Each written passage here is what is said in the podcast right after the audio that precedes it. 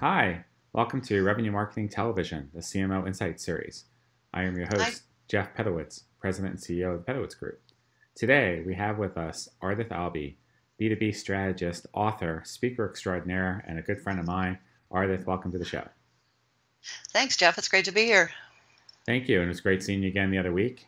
So, uh, boy, we've been through a lot over over so many years, and lots of trends, lots of changes.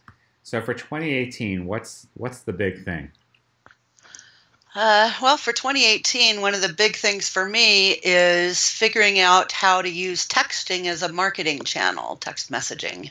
So it's one of my most exciting projects that I'm working on with a client, and I'm fascinated by how mobile everything's becoming and how to actually use messaging in a way that is engaging and relevant for people. And they're all saying they want would rather speak to brands through text. So mostly I'm seeing B2C applications, which is new and different for me because you know I focus on B2B. Yeah. So looking at the B2B possibilities and the different ways to uh, incorporate text messaging as part of the relationship. So kind of fun, a different take. People are a bit scared of it. So that I mean it's it's interesting because texting's been around for what a good 14, 15 years now. Uh, certainly on the B2C side, it's found some earlier adoption. But so, what, what would be some examples? How would a B2B marketer use text as a channel? Uh, well, all kinds of things. And I think uh, it depends on where it's natural in the relationship. So, for from a marketing perspective, perhaps it's uh, event registrations or sharing your podcast, so it's accessible easily on the device somebody has at hand when they're commuting or something like that. It could be sharing information. Um, that is mobile friendly, right? So embedding video, um, different things like that uh, for educational purposes. Could be as you're onboarding a customer, sharing product use, usage tips. Could be loyalty programs or, you know, getting uptake and usage of the product. Could be, you know, all kinds of things. With sales, it could be meeting scheduling, it could be sending follow up information. There's a lot of different applications. You kind of have to figure out how best to use it. It's like the social media conundrum, you know, how do you best use it? But then again, the phone is a personal device. You know, it's really personal to a lot of people. So, how do you offer them something that is so relevant that they would allow you to send it to them on their phone? You know, versus email, which everybody knows is pretty much a dumping ground most of the time. So, you know, it has to be something exclusive, special, relevant, timely, you know, those kinds of things, which is a challenge I love because it's all about the right story, you know, the right relevant communication. Um, so it's it's an interesting concept. It's interesting to watch how B2C companies are using it. Everyone from universities to engage students, you know, and recruit new students and for admissions and that kind of thing. To we have a car driving company using it to interact with their drivers because they're in the car all the time. So they have their mobile phone, right, but not access to other things. So they use it for that. Interesting. It's, it's fascinating, really. So uh, now it is fascinating with with uh, texting. So one of the first things though that comes to mind, not its efficacy as a potential channel, but the data and the silos it could potentially create because marketers are already having enough channel trouble with the other channels. So what would you say to a marketing executive that would want to try this, but how do they incorporate it in with the rest of their mix? Well, just like Marketo is marketing automation that syncs with the CRM, SMS messaging platforms think automation for messaging, sync with the CRM. In my client's case, it's a native application available on the App Exchange. You can use it right within Salesforce as a CRM or Zoho or what have you. Um, so every message sent and received is appended to the contact record. So you've got your your full data, your 360 degree conversational history, and you can also mine that data for analytics. And uh, it's really interesting to look at what's possible with AI. To look at intent data. For example, you can use keywords with texting, right? Text uh, home to get your welcome kit or whatever, right? So you have words that you can invite people to use to get information they want. You can also use it for surveying, and then you, you know, save all of their answers. And so hopefully the intent really is to get to closer to that one to one personalization type effort um, which you know also has a play with marketing automation, right? As you track behavioral data and those kinds of things, and SMS messaging platforms can also integrate with marketing automation, like Marketo. So you could blend messaging and email. We have a client that sends a text to tell people to look in their email box, right? Because they sent them something in email that wasn't really suitable to opening on a phone.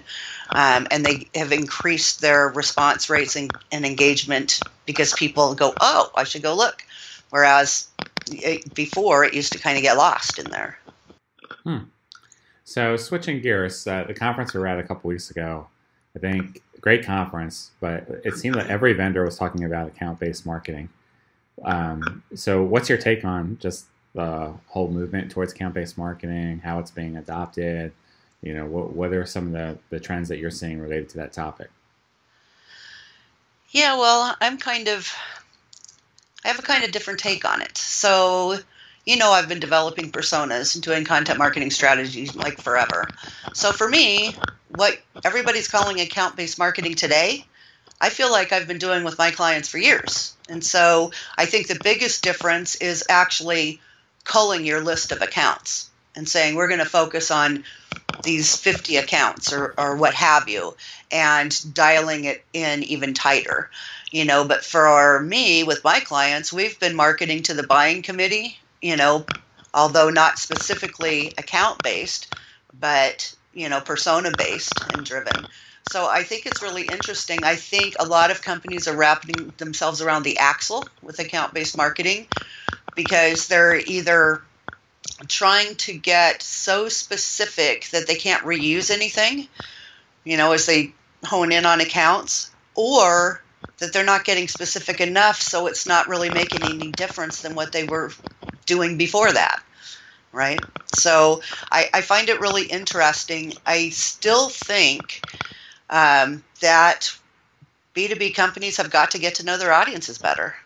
You know, I really, really think they do.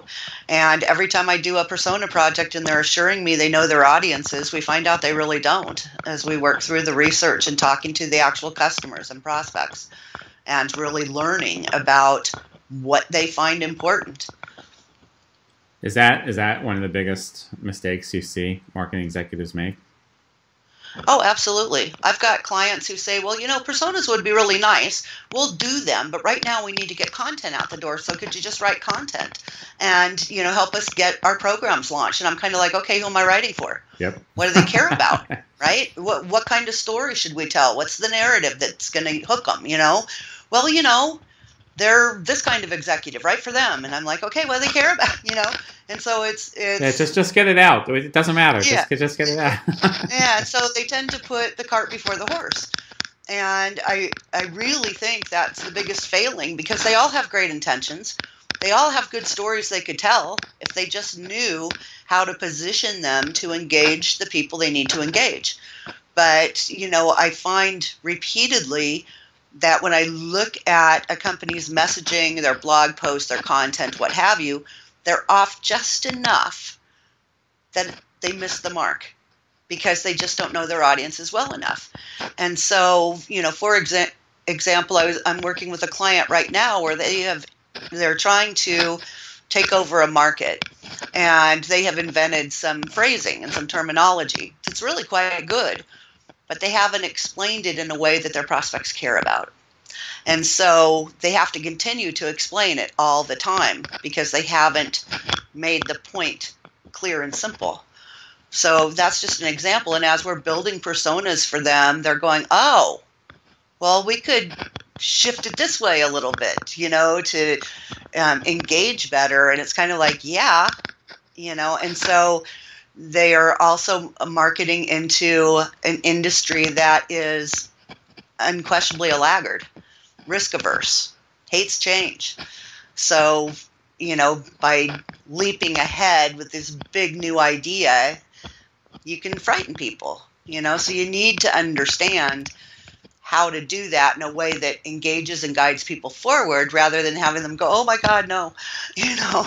So um, it, it's really interesting, I think, and there's a lot of nuance involved in this kind of stuff. There certainly is. So, um, you think it's harder to be a marketing executive today than it was, say, five years ago? Oh, I do absolutely. You know, and I think what I'm seeing this there's a couple of shifts, and you guys have always been about revenue, right? Well, I'm seeing a lot of marketers who are now responsible for a percentage of revenue quota that they have to prove they've contributed to within the pipe. I'm also seeing marketers having to step up and be the custodian or the um, overseer of customer experience which ranges across marketing sales and service right for the, the whole customer life cycle. Not something they've been used to doing right? You get that lead ready for sales you hand it off and you go okay i'm done. Let's go find more.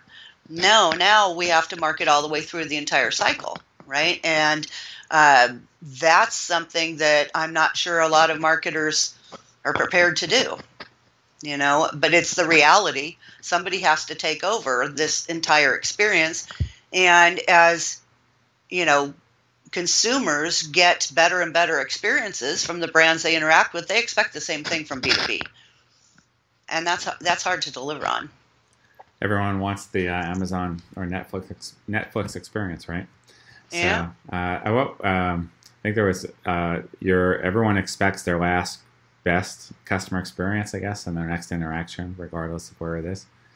So. Yep, and yeah, and I think the other challenge too is that digital tools have enabled consumers to switch whenever they want. It's easy to switch brands and companies. You know, it's no longer okay. You stick with the one you brought to the dance. You know, you can. There are all kinds of choices out there, and it's easy to switch. And so it becomes even more and more important you know, for B2B companies to deliver a better experience because the people buying from them are also consumers. So they have those expectations as a consumer and they don't disappear just because they walk in the office. So, if you were to give advice to an aspiring younger marketing uh, person that wants to become an executive, wants to run a marketing team, what would you tell him or her?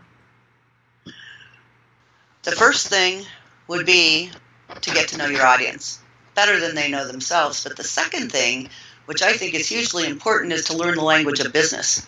You have to be able to talk to your executive team in a way they care about in order to build your career as a marketer because marketing is now involved in so much of the company process, right? And we deserve to be.